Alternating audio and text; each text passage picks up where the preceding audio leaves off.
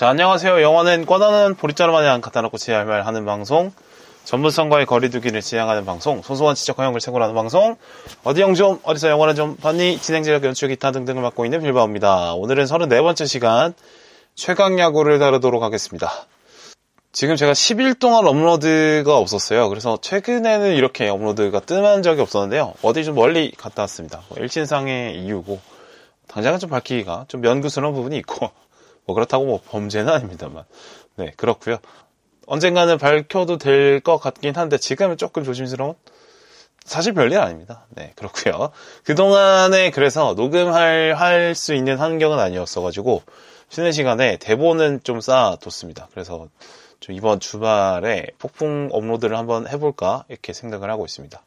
자, 이 10일 동안 녹음을 못하면서 느낀 점이 아, 내가 지금 요새 제일 좋아하는 일이 이 팟캐스트 작업이라는 걸 좀 깨달았어요. 음, 일주일 넘게 막 못하니까 얼른 막 하고 싶더라고요.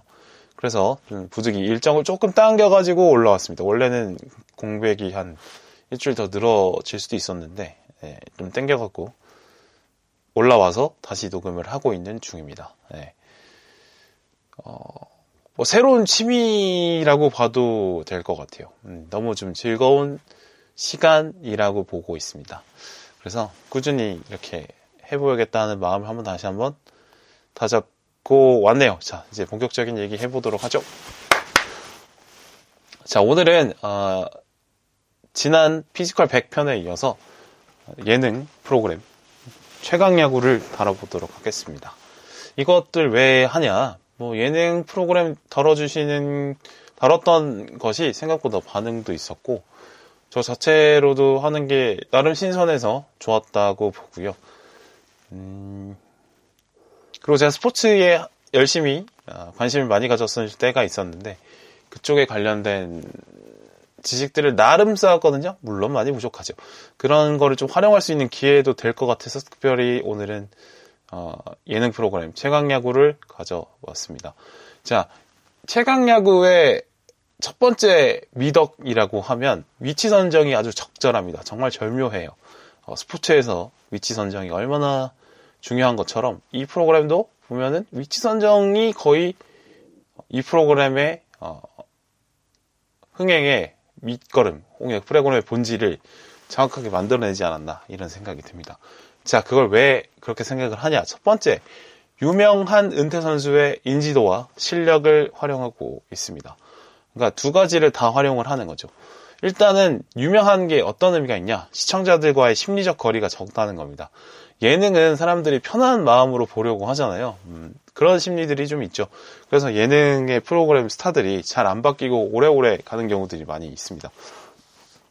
그러니까 뭐 무한도전 멤버들이 여전히 예능에 나오고 뭐 1박 2일에 나왔던 멤버들이 여전히 예능에서 나오고 런닝맨 같은 경우도 지금 13년째인가요? 14년째인가요? 이렇게 하고 있는 것처럼 뭔가 시청자들이 막 오랫동안 시간을 보면서 정을 쌓았던 프로그램들의 출연자들은 여기저기 많이 나오면서 저 사람 또 나왔네가 지겨운 느낌이 아니라 저 사람 또 나왔네 이렇게 정으로 반가움으로 느껴지는 것 같아요. 예능은 좀 그런 면이 있는 것 같습니다. 그래서 유명한 은퇴 선수라고 하면 팀에서 주축 선수로 뛰, 뛰기도 했고 뭐 대표팀에도 가고 중요한 뭐 코리안 시리즈 이런 데도 많이 가는 선수들이기 때문에 눈에 익은 선수들을 가져오는 겁니다. 그래서 시청자들에게 향해서 특별하게 인물 소개를 따로 할 필요 없이 자연스럽게 어, 인물을 보게 만드는 정을 갖고 보게 만드는 그런 역할을 하고 있다고 보고요.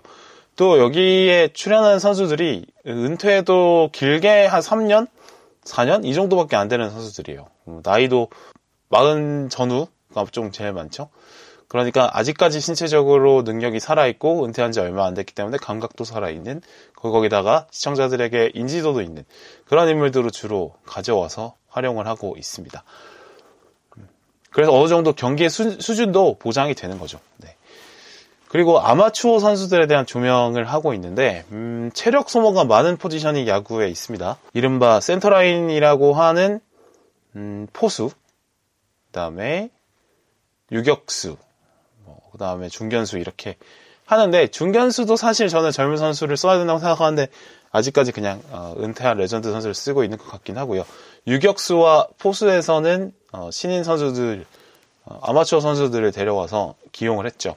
그거 정말 잘한 선택이라고 봅니다. 일단은 유격수와 포수는 일단 체력 소모가 많기도 많은데다가 그들의 활동량이 떨어지면 경기의 수준이 훅 떨어질 수도 있기 때문에 그거를 어, 젊은 선수들을 기용했다는 것도 일단 팀적으로서도 되게 좋고요. 이 선수들이 어떤 어, 려운 수비를 계속 해내면서 팀에 기여하는 모습도 보여줘서 아주 좋았다라고 볼 수 있겠죠. 그리고 어, 유현인, 윤진호 같은 어떤 대학 선수들 같은 경우는 큰 경험을 선사할 수 있다라는 것도 아주 좋은 거죠. 또 고등학교 대표팀, 고등학교 그냥 팀들, 상위권 고등학교 팀들, 연령별 대표팀, 뭐 대학교 팀 이렇게 계속 붙어왔는데 음, 이들에게 경험을 쌓을 수 있는 좋은 기회를 줬다고 봅니다. 그러니까 팬들이 아마야구에 대해서도 관심을 갖게 해주는 거죠. 사실은 뭐 우리나라 아마추어 야구 팀들은 보면 운동하는 환경도 아 이거 선수들이 운동하는 거 맞아 싶을 정도로 악조건 속에서 운동하는 선수들 되게 많고 뭐 컨테이너 숙소 뭐 많죠 텅 빈 야구장 뭐 이런 데서 하는 선수들이 많아요. 음, 그만큼 힘든 환경에서 열심히 꿈을 쫓아가고 있는 선수들이 많은데 그 선수들이 동경하는 대상이 될 수 있는 레전드 선수들을 직접 붙게 만들어주는 거죠. 엄청난 경험이 될 거라고 생각을 합니다. 그리고 관중 앞에서 뛸 수 있는 기회를 주는 게 엄청 대단한 일이라고 저는 생각을 해요. 네. 사실은 뭐 아마추어 리그는 가족 친구들 말고는 거의 뭐 관중이 없다시피 하니까 그들에게는 사실 어, 관중 앞에서 뛰는 것이 엄청 벅찬 감동이 될 수밖에 없겠죠. 그렇습니다. 또 미국처럼 우리나라의 사람들이 스포츠에 많은 영향권에 들어있지도 않고 인구가 그렇게 많지도 않고 또 그렇기도 하죠. 또 인구에 비해서 선수가 많은 느낌도 선수 있다고 보는데 어쨌든 간에 어, 우리나라 선수들에게는 아주 좋은 기회가 되고 있다라고 보고 있습니다.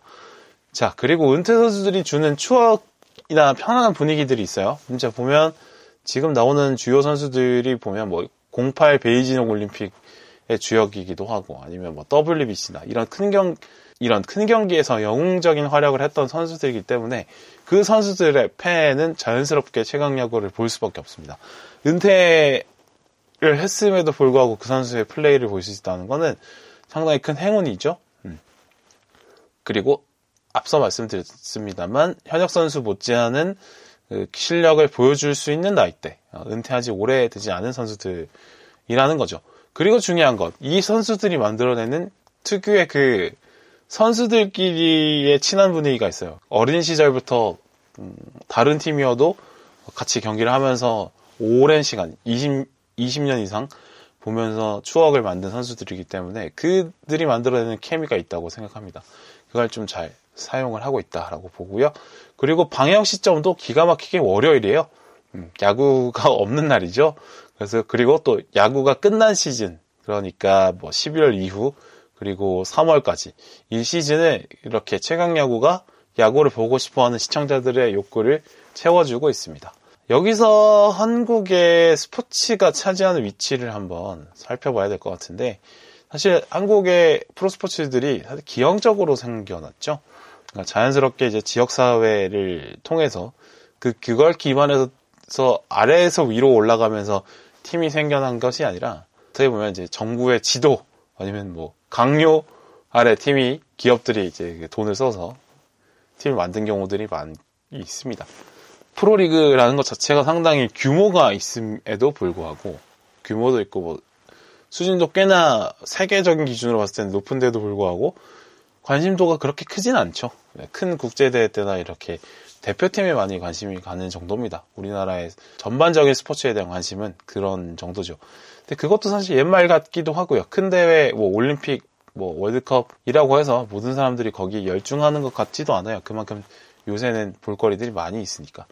자, 음, 미국의 경우 같은 경우는 이제 프로스포츠가 그 동네에 뭐 고등학교, 그 동네에 대학교, 그 동네에 뭐 음, 뭐 트리플 A 팀, 더블 A 팀 이런 것들이 지역 사회에 딱 붙어 있는 경우들이 많이 있는데 그렇게 함께 가는데 지역 사 스포츠 경기라는 것이 지역 사회에 큰 일이 되긴 하는데 우리는 사실 그 지역 사회에 큰 일이 스포츠가 되는 경우는 잘 없죠. 생각보다 스포츠에 대해서 무심하고 잘 모르고 이런 분들도 되게 많아요. 뭐 그게 잘못됐다는 게 아니라 그러니까 뭐 어릴 때부터 스포츠를 꾸준히 하게 하는 환경 뭐 스포츠에 많이 참여하고 직접 보게 하는 그런 분위기가 아니다 보니까 상대적으로 그 스포츠에 대해서 무심하고 잘 모르는 분들도 사실 많다. 그런 분위기, 어, 한국만의 스포츠 분위기. 그러니까 약간의 뭐랄까요 격차가 있다고 할까요? 그 선수들의 수준이나 아니면 프로로그의 수준은 높은데 생각보다 관심도는 낮은 그 격차가 있는 거죠. 그게 어, 대중들의 관심도와 프로리그의 수준이 어느 정도 비례를 하는 게 아니라 제가 느낄 때는 프로리그의 수준보다는 관심도가 조금 낮은 편이다. 이렇게 보고 있는데 그 격차를 음, 예능스러운 접근, 최강야구 같은 접근으로 메워줄 수 있다고 저는 생각을 했어요. 전문적인 해설, 뭐 데이터 위주로 하진 않거든요. 최강야구의 해설이라는 게. 캐릭터다 팀 자체에 집중을 하고 있지, 뭐 경기 내용의 밀도 높은 분석을 뭐 이렇게 하지 않아요. 이 선수 상대 타율이 얼마고 상대적으로 뭐 어떤 분석할 했을 때 타율이 얼마고 뭐 타구 방향은 어디로 날아가고 타구 스피드는 어느 정도고 뭐 이전에는 어떤 실책을 했었고 어떤 경향이 있고 뭐 이런 건 내용이 많습니다. 그냥 그 선수 캐릭터 쪽으로 많이 많이 집중을 하고 그리고 그 캐릭터들 간의 케미에 집중을 하고 스토리텔링에 집중을 하죠. 그러니까 야구를 잘 모르는 시청자들도 음, 야구에 대한 이해가 더 좀 떨어지더라도 최강 야구를 보는 데는 전혀 문제가 없습니다. 이렇게 적절한 위치 선정을 해냈기 때문에 흥행을 했다고 생각을 해요. 특히나 뭐 단편적으로 지난 12월 20일에 부산 베어스와 했던 이벤트 경기에 겨울인데 만원 관중이 들었다. 이건 엄청난 대박이라고 볼 수 있겠죠. 자, 그렇게 해냈고, 레귤러로 자리 잡는다. 단순히 프로그램이 레귤러로 자리 잡는 게 아니라, 실제 구단처럼, 계속 운영되는 구단처럼 자리를 잡았다는 게 진짜 대박인 것 같습니다. 그러니까 매년 은퇴 선수 영입하고, 코치도 영입하고, 또 적절하게 또 팀을 떠나기도 하고, 이러면서 최강 야구, 그러니까 최강 몬스터즈의 역할이 있잖아요. 프로와 아마 선수들 간의 연결고리 하는 역할을 역할을 하고 또 그걸 방송으로 풀어내는 그 역할을 하면서 매년 의미 있게 계속 자리 잡을 수 있는 위치 선정을 스스로 해냈다라고 보고 있습니다.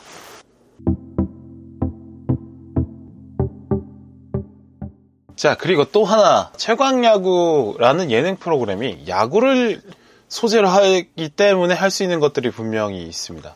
야구의 특성이 있는 거죠. 야구는 경기 중에 사실 이제 인플레이 시간, 그러니까 선수들이 실제로 움직이고 뛰는 시간은 그렇게 길지 않죠. 어떻게 보면 이제 플레이에 대한 대기 시간이 길다라고 볼 수 있습니다. 그러니까 투수가 공을 던지고 타자가 타격을 하고 그 타격에 타격된 공에 대해서 수비수들이 반응하고 그걸 볼 처리하는 시간 그걸 따져보면 사실은 그렇게 그 시간이 전체 경기 시간에 대비해 보면 뭐 축구나 농구에 비해서 상당히 정말 짧은 편이죠. 대기하는 시간이 훨씬 길어요. 긴 대기 시간, 중간중간에 들어오는 긴 대기 시간에 더그아웃의 표정이나 반응이나 선수들 간의 소통이나 이런 예능적인 요소들을 많이 집어넣을 수 있는 공간이 많은 겁니다. 그리고 뭐 경기 전부터 경기 경기 전부터 뭐 라커룸에 모여서 얘기하는 것부터 감독들과 선수들의 대화하는 거, 몸 푸는 거, 그 다음에 경기 끝나고 나서도 뭐 디프리까지 이제 경기를 중심으로 놓고 가장 재미있는 장면들을 다 뽑아서 쓸 수 있는 거겠죠. 그러니까 대기 시간도 스트로 흘려보내지 않고 재미 장면 있으면 뽑아서 프로그램으로 집어넣는다는 겁니다. 그러니까 야구에 어떻게 보면 단점일 수 있어요. 인플레이 시간, 실제 플레이 시간이 되게 짧다는 것. 근데 이거를 자, 오히려 역이용해서 예능적인 요소를 잘 채워 넣어서 오히려 스토리텔링이 강한 예능적인 성격이 강한 강한 프로그램으로 바꿔냈다. 이건 상당히 영리하고 아주 영리한 선택이기도 하고 야구에서만 가능한 일이기도 하다라고 말씀을 드리고 싶어요. 어, 비교할 수 있는 프로그램이 같은 방송사에 뭉쳐찬다가 있는데 뭉쳐찬다는 축구기 때문에 경기 시간 내에서는 사실 예능적인 요소를 찾기가 어려워요. 해설이나 벤치 반응 정도를 삽입을 할 수가 있는 거죠. 뭐 경기 안에 뭐 자막 정도 경기 시간 안에서는 그러니까 그런 분량이 좀 부족하다 보니까 최강 야구에 비해서 억지로 막 예능적인 게임을 막 집어넣고 뭐 선수들의 케미를 발생시킬 만한 투닥거림을 약간 이거는 좀 연출이 들어간다 싶은 느낌의 어떤 그런 것들이 좀 들어가 있어요. 자연스럽지 않게. 근데 최강 야구는 그냥 경기를 준비하고 경기를 하고 경기 끝나고 디프리하고 이런 그 과정만 보여줘도 충분히 예능적인 모습을 좀 뽑아낼 수 있거든요. 어, 그게 좀 차이점이잖아. 그러니까 축구는 경기 시간 안에서는 사실 계속 움직이기 때문에 그 안에 뭘, 뭘 삽입하기가 흐름상 맞지 않는 거래요. 음. 그렇습니다. 또 뭉쳐야 찬다 같은 경우도 뭐 보면은 약간의 억지 캠이 좀 있어요. 억지 캠이. 그러니까 전문 예능인이 아니라서 뭐 그 재미가 덜한 부분도 있, 있, 있긴 하겠습니다만 최고 최강 야구 멤버들의 어떤 인연에 비해서 어, 그들의 친목이 사실 뭐 몇 년 안 되기 때문에 어, 약간의 뭔가 뭐랄까요 그 오랜 시간 세월을 같이 겪으면서 만들어 온 사람들의 그 친한 느낌과는 비교가 안 되는 부분이다라고 생각을 합니다. 네.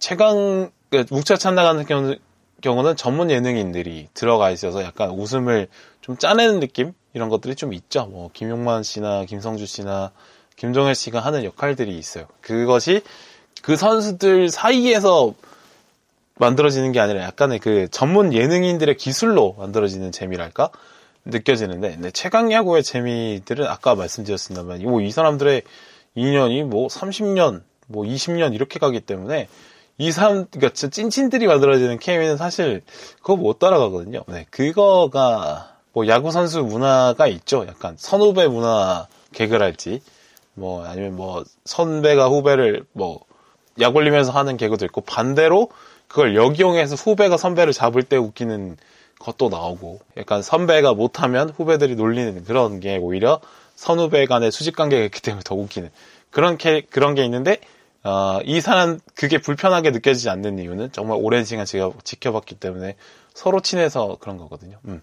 그 운동 선수가, 운동 선수들이 만들어내는 재미가 있다고 보는데, 그 재미도 최강야구에서 잘 살려내고 있다라고 봅니다.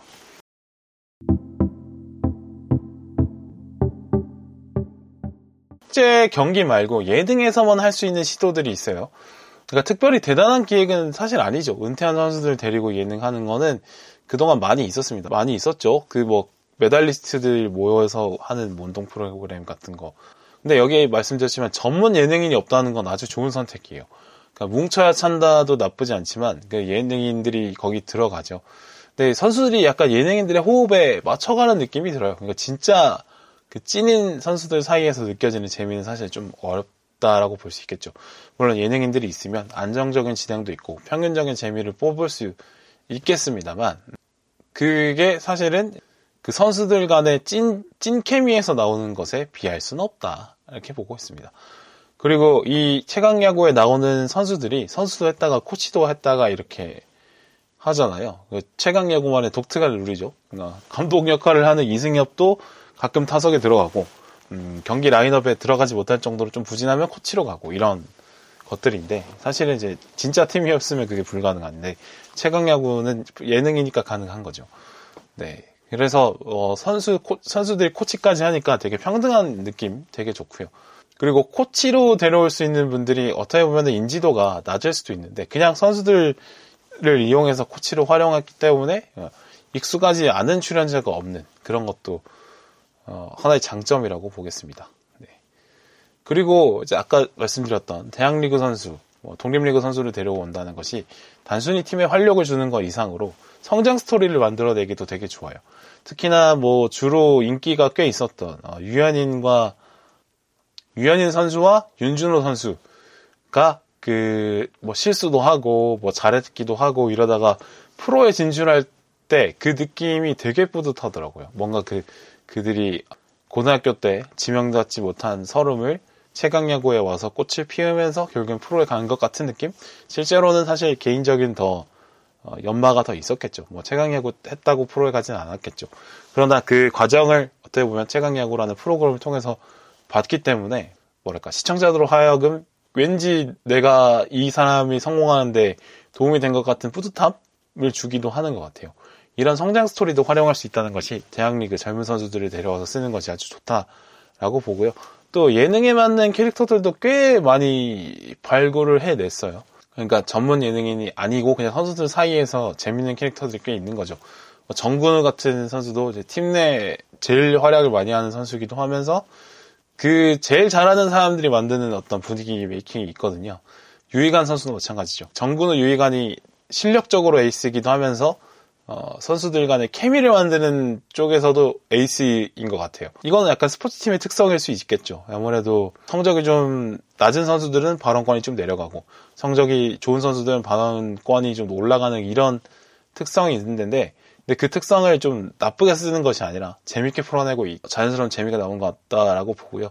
심수창, 박용택, 뭐 장원삼, 송승준 약간 구박대기 캐릭터들도 있는 것 같아요. 심창 선수는 동네북처럼 약간 실, 성적도 좀 좋지 않다 보니까 이제 어, 제작진도 심창을 놀리고 동료 선수들도 심창 선수를 놀리고 이러면서 어, 실제 경기에서의 활약보다 이 선수들 사이에 그 인터뷰 언급이 많이 되는 쪽으로 약간 분량을 챙겨가는 그런 역할도 하고 있고 또 박용택 선수도 어, 제일 최고참인데 아직 몸이 올라오지 않다 보니까 계속 뭐 경기에 뛰지 못하고 경기에 나와도 실, 잘 못하고 이러니까 그 최고참을 놀리는 그 재미 또 보여주고 있다고 생각하고요.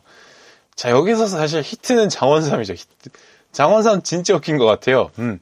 야구를 잘했고 정말 잘했던 선수인데 근데 지금 자 팔꿈치 부상으로 인해서 제 활약이 좀 미비하다 보니까 그냥 뭐 야구 좋아하는 어떤 삼촌 아재 이런 캐릭터 느낌으로 어, 이렇게 합니다. 진짜 재밌는 게 그 마산아재라는 그 야구 용어가 있거든요. 어, 그러니까 마산에 계시는 야구 팬들, 그러니까 지금 롯데가 경남을 연고로 하지 않고 지금 이제 NC 다이노스가 연고를 하는데 롯데가 어, 경남 연고까지 하던 시절 뭐 90년대, 80년대 이럴 때는 이제 격렬한 격렬한 야구 팬들이 마산에 꽤 계셨어요. 그래서 마산아재라고 이렇게 통칭이 돼서 언급이 되기도 했는데, 근데 장원 선수가 또 마산 출신이고 또 그 특유의 그 말빨, 센 그 경상도 삼촌들의 말빨이 있거든요. 그건 제가 좀 익숙하니까 그 캐릭터가 너무 웃긴 것 같아요. 그 더그아웃에서 어, 한마디씩 던지는 거, 뭐 인터뷰하는 거, 회식해서 한마디씩 하는 거 이런 게 일단 재밌는 사람이기도 하고 캐릭터도 확실해서 너무 좋습니다. 송승준도 사실 비슷한 거죠. 둘이 이제 경상도 아재 멘트로 둘이 케미도 좋고 시원시원한 멘트로 막 하고 이런 것들이 웃깁니다. 그리고 이승엽 감독도 저 되게 수줍은 사람이라고 생각했는데 근데 은근히 나이가 드셔서 둥글둥글해져가지고 약간 선수들 갈구면서 웃기는 그런 재미도 있다. 그리고 김성근 감독도 저는 뭐 야신 막 이래가지고 엄청 빡빡하고 막 빈틈이 없는 그런 감독이라고 생각을 했는데 근데 이제 은퇴 선수들이 만들어가는 프로그램이고 본인도 공식적으로 은퇴를 하고 그냥 방송으로 하는 걸 인식을 하고 계시고 그렇게 분위기를 무겁게 잡고 가려고 하지 않으시는 것 같아요. 한마디 한마디 하는 게 그 멘트가 되게 재밌더라고요. 어, 어, 나이가 꽤나 있으신데 이렇게 웃기기까지 하시다니 몰랐습니다. 새로운 발견이라고 봐요. 억지로 뭐 작가들의 의도, PD들의 연출 이렇게 만들어지는 게 아니라 정말 그 선수들 사이에 오랫동안 다져온 어떤 세월에서 만들어지는 캠이라서 이거는 억지로 만들려고 해도 만들 수 없죠. 그게 방송으로 담아, 담아져 나온다는 게 최강야구의 대박인 점 중에 하나라고 또 볼 수 있겠습니다. 자, 그리고 모든 선수에게 마이크를 채워요. 그래서 경기 중에도 선수 간의 대화를 하고 또 감독 코치들의 반응도 그 프로그램 안에 본격적으로 들어갑니다. 그리고 더그아웃을 정말 그냥 바로 앞에서 심지어 안에서도 찍어요. 그러니까 이거는 프로 경기에서는 불가능하죠. 더그아웃은 사실 저 멀리서 찍게 되어 있는 거잖아요. 근데 이거는 아예 어, 예능이기 때문에 마이크도 채우고 어, 카메라가 더 가까이 들어가서 촬영을 합니다. 경기장 아예 더 들어가 있다라고 보겠습니다. 그러니까 약간 그런 거죠. 어, 진짜 실제 프로야구 중계와 비교를 해보면 프로야구 중계에는 음, 프로야구 경기가 펼쳐지는 경기장 안에 어, 중계팀이 곳곳에 배치가 되어 있는 느낌. 메인은 야구 경기인 것 같이 보이는데, 근데 최강 야구 같은 경우는 이제 곳곳에 촬영팀들이 배치가 되어 있다 보니까 야구장 하나를 그냥 스튜디오로 만들어 버리는, 그러니까 만들어 버리는 거죠. 그래 촬영 장비를 야구장 곳곳에 어, 빈틈 없이 배치를 하면서 선수들과 선수들 안에 마이크까지 채우면서 촬영에 필요한 모든 장비들이 모든 곳에 배치가 되어 있기 때문에 오히려 약간 음, 야구장 자체를 스튜디오로 만드는 효과를 만들고 있다. 그것도 좀 눈여겨볼 점이라고 보겠습니다. 그래서 실제 프로야구 중계와 비교해 보면 분석력, 뭐 심도 있는 스포츠 경기에 대한 이해 이런 건 떨어질 수 있습니다만 생동감, 스토리텔링, 뭐 감정의 전달 이런 거는 훨씬 더 잘 되고 있다라고 봅니다. 그래서 이게 실제로 최강 야구라는 프로그램이 만들어낸 들이 실제 프로야구 중계에 많은 영향을 줄 거라고 저는 생각하고 있어요. 음, 좀더 어, 경기 안에 더 촬영 장비들이 더 들어가는 시도를 할 거라고 봅니다. 그런 것들이 사실 팬들이 원한다고 하면 그렇게 또 해야겠죠. 네. 그리고 사실 이제 경기의 수준이 사실 프로야구보다 확실히 떨어질 수밖에 없는데 투수의 구속이나 변화구의 각도나 뭐 타구 속도나 배트 스피드나 수비 범위 같은 그런 박진감으로 연결되는 어떤 속도, 활동량 이런 것들이 당연히 떨어질 수밖에 없습니다. 은퇴 선수들이다, 선수들이다 보니까. 그럼 만약에 이거를 실시간 라이브로 야구 중계처럼 봤다면 사실 좀 실망을 많이 할 거라고 봐요. 재미도 없을 거고요. 그러니까 예전에 우리가 기억하는 레전드 선수들의 실력들이 있을 거 아니에요. 그거는 사실 떨어질 수밖에 없죠. 시간이 흘렀으니까. 그런데 이거는 예능은 라이브가 아니잖아요. 그림이 될 장면들만 쏙쏙 뽑아서 살려낼 수 있습니다. 경기 수준이 좀 떨어진다 싶은 거는 내보내지 않고 좋은 장면만 여러 번 내보고 되고 이렇게 하면서 어떻게 보면은 뭐 치팅이라고 봐도 될까요? 근데 뭐 시청자들 입장에서는 뭐 재미가 있으면 되니까 어, 그림이 될 장면을 쪽쪽쪽 살려서 쓰는 것도 아주 유리한 면이다. 프로야구 중계에 비해서. 자, 여기서 제가 또 보다 보니까 이 스포츠의 미래가 어떻게 될 것이냐를 좀 생각해 봐요. 그러니까 모바일로 강렬한 장면을 어디서든 어릴 때부터 쭉 봐왔던 젊은 세대에게는 스포츠라는 컨텐츠가 점점 매력이 없어질 수 있다고 봅니다. 야구 같은 경우는 타격이 더 클 수 있죠. 다른 스포츠에 비해. 실제로 메이저리그 팬들이 점점 고령화돼서 고민이다라고 하는 경우들이 많고요. 또 KBO도 사실 그렇다고 보고 있어요. 야구는 사실 앞서 말씀드린 것처럼 정지하는 시간이 길기 때문에 실제 라이브 경기를 다 보면은 두세 시간씩 가잖아요. 근데 두세 시간 안에 실제 액션이 이루어지는 시간, 아까 말씀드린 그 시간이 얼마 안 된단 말이죠. 그러면 그 빈 시간을 그냥 뭐 해설로, 자료로 보면서 느, 보는 어떤 정지하는 느낌이 대기하는 시간이 많다.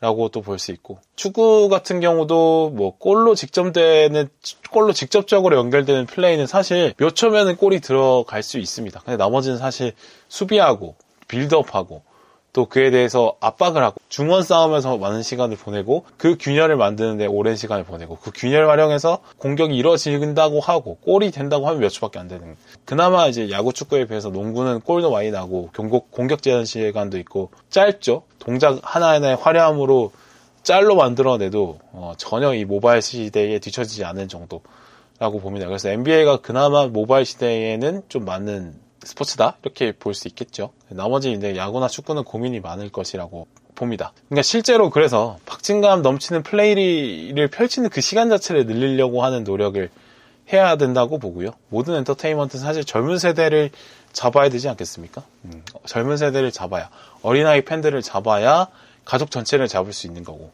또 젊은 세대들이 나중에는 더 돈을 벌고 경제력이 올라왔을 때 제일 가장 프로야구, 프로스포츠에 돈을 쓸 사람들이잖아요.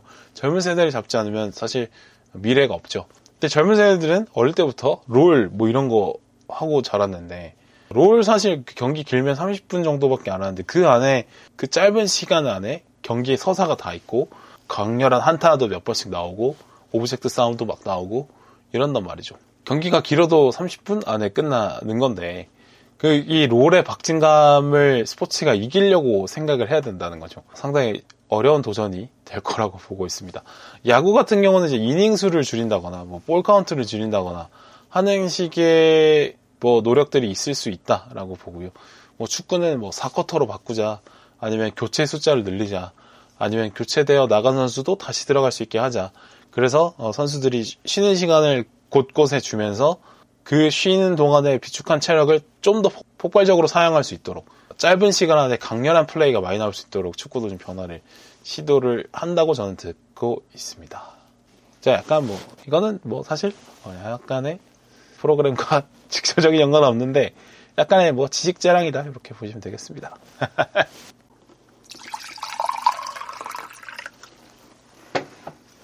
자, 최강 야구를 보면서 무대 위에 선다는 건 정말 어떤 감동을 주는 걸까? 저처럼 이제 무대 위에 선 경험이 뭐 거의 없는 뭐 있다고 해도 정말 그냥 기억도 잘 안 날 정도로 그냥 이벤트에 가까운 뭐 그 정도의 사람으로서는 이해가 안 되는 부분이 많이 있었어요. 그렇게 저렇게 많은 경기를 뛰고 경험도 풍부한 선수들이 그 이벤트 매치 관중들이 많이 들어오는 그 매치에는 꼭 경기에 나서고 싶어서 막 열심히 하더라고요.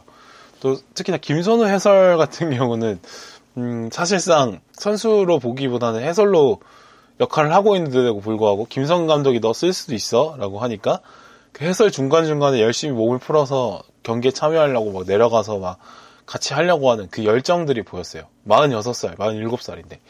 물론 감독이 시켜서라고 하지만 아 저거는 본인이 정말 경기에 나가고 싶어하는 그런 어떤 불타는 느낌이 있었기 때문에 그렇게 했을 거라고 봅니다. 또 박영택, 정성훈 선수도 평소에는 이제 코치를 하다가 뭐 후배들에게 자리를 주는 것에 대해서 그렇게 뭐 자연스럽게 생각을 하다가 두산과의 경기를 할 때 만원 관중 앞에 서고 싶어가지고 막 억지로 막 몸을 풀고 하는 모습들이 보였어요. 혹시나 나갈까 준비하는 마음들, 뭐 심수창이나 뭐 장원삼처럼 어떻게 보면 경기를 많이 출전하지 않는 선수들도 나가려고 막 열심히 몸을 푸는 모습들이 보이더라고요.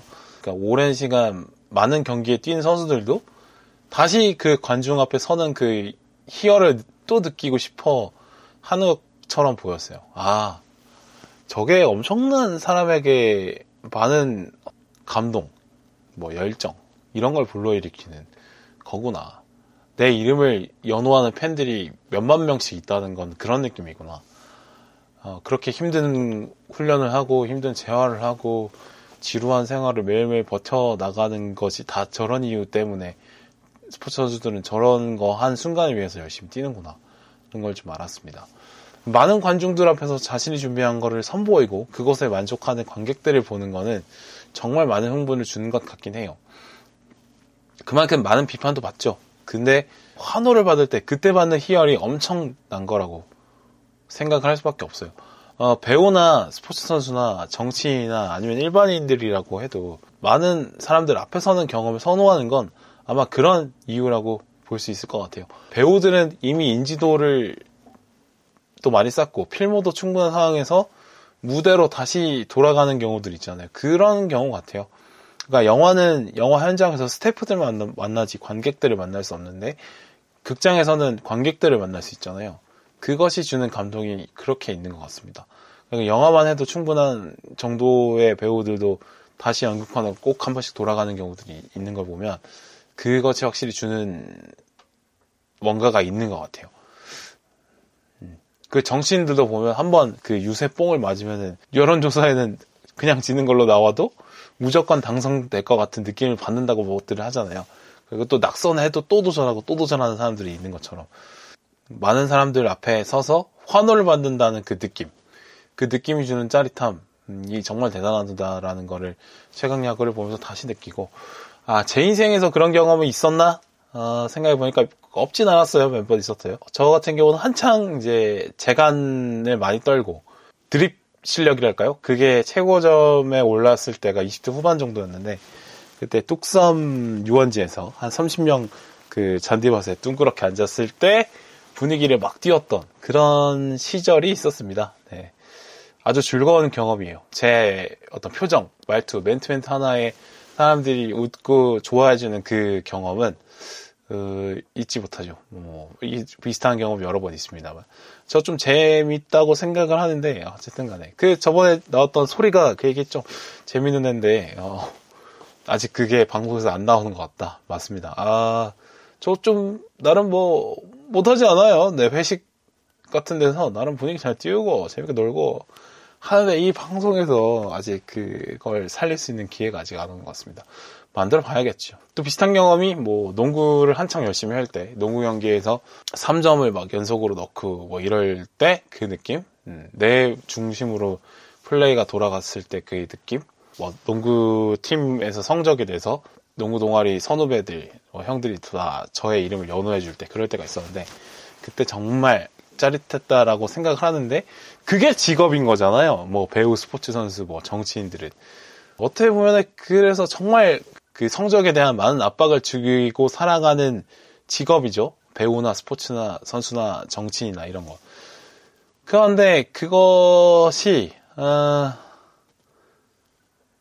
정말 힘들고 보이는 것에 비해서 묵묵히 노력해야 되는 시간도 길고 하지만 이 사람들이 그걸 놓치지 않고 계속 하려고 하는 이유가 정말 그만큼 그 자신의 이름이 연호될 때 그 순간에 주는 그 희열이 엄청나구나를 또 다시 한번 깨닫게 되는 것 같습니다.